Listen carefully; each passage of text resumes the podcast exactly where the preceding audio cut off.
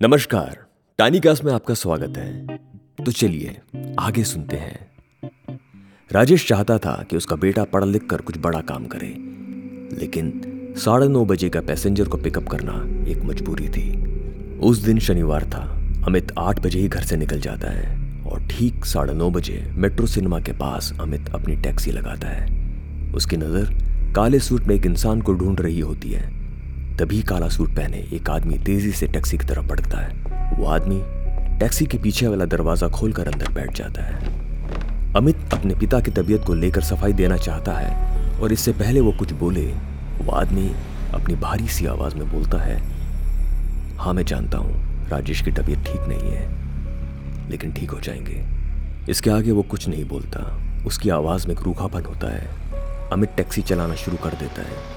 थोड़ी दूर जाकर पान की दुकान के पास टैक्सी रुक देता है। वही एक सौ का नोट पिछली सीट से आता है। अमित पैसा लेकर भाग के जाता है और महँगी इम्पोर्टेड सिगरेट लेकर इस पैसेंजर को देता है और हमेशा की तरह वो आदमी अमित को बोलता है कीप द चेंज और टैक्सी चलती रहती है। थोड़ी ही देर में टैक्सी बाइकला कब्रिस्तान के बाहर आकर रुक जाती है। अमित नहीं जानता था कि इसके आगे वो क्या करे। वो उस आदमी के बोलने का इंतज़ार करता रहा और वो आदमी चुपचाप पीछे बैठे सिगरेट पीता रहा। कुछ देर बाद वो अपनी सिगरेट खिड़की से बाहर फेंकता है और और दो सौ रुपये अमित को देता है और अमित को कहता है, शायद तुम्हारे पिताजी ने तुम्हें बोला होगा, मेरे जाने के बाद पीछे मुड़कर मत देखना। अमित के अंदर एक अजीब सी घबराहट थी। फिर भी वो अपने आप को संभालते हुए बोलता है, जी, मुझे मालूम है, वो आदमी टैक्सी से उतरता है, दरवाज़ा बंद कर कब्रिस्तान की ओर चलना शुरू कर देता है। अमित के मन में एक अजीब सी हलचल थी। उसे समझ में नहीं आ रहा होता कि ऐसा क्या है, क्यों नहीं पीछे देखना। उसके अंदर की जिज्ञासा बढ़ने लग जाती है। वो रियर व्यू मिरर में उस आदमी को कब्रिस्तान की तरफ़ चलते देखता है और देखते देखते कुछ ऐसा होता है कि अमित पीछे मुड़ने पे मजबूर हो जाता है। वो आदमी पंद्रह फुट की कब्रिस्तान की दीवार को एक ही छलांग में पार करके कब्रिस्तान के अंदर चला जाता है। यह मुमकिन नहीं था किसी भी इंसान के लिए। हज़ारों सवाल अमित के दिमाग से गुजर रहे थे। कुछ पल पहले एक आदमी उसकी टैक्सी में बैठा था। कौन था वो? और कब्रिस्तान के अंदर क्यों गया? और वो भी ऐसे? अगले दिन सुबह राजेश के घर पर पुलिस वाले आते हैं।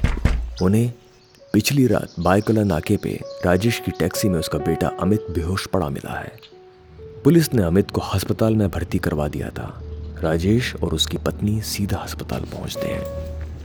उन्हें डॉक्टर बोलता है, इसे किसी किस्म का शॉक लगा है। फ़िलहाल ये कोमा में है। हम लोगों ने इलाज शुरू कर दिया है, लेकिन वो कब इस कोमा से बाहर निकलेगा, हम कुछ नहीं कह सकते। राजेश की पत्नी को कुछ समझ में नहीं आ रहा होता, ये सब कैसे हुआ? लेकिन राजेश चुपचाप एक कोने में बैठा रहता है। वो समझ जाता है शायद अमित ने पीछे मुड़कर देखा था। राजेश के लिए यह बात अपनी पत्नी को बताना बहुत मुश्किल था। वो बस दुआ करता है, जल्द से जल्द उसका बेटा ठीक हो जाए।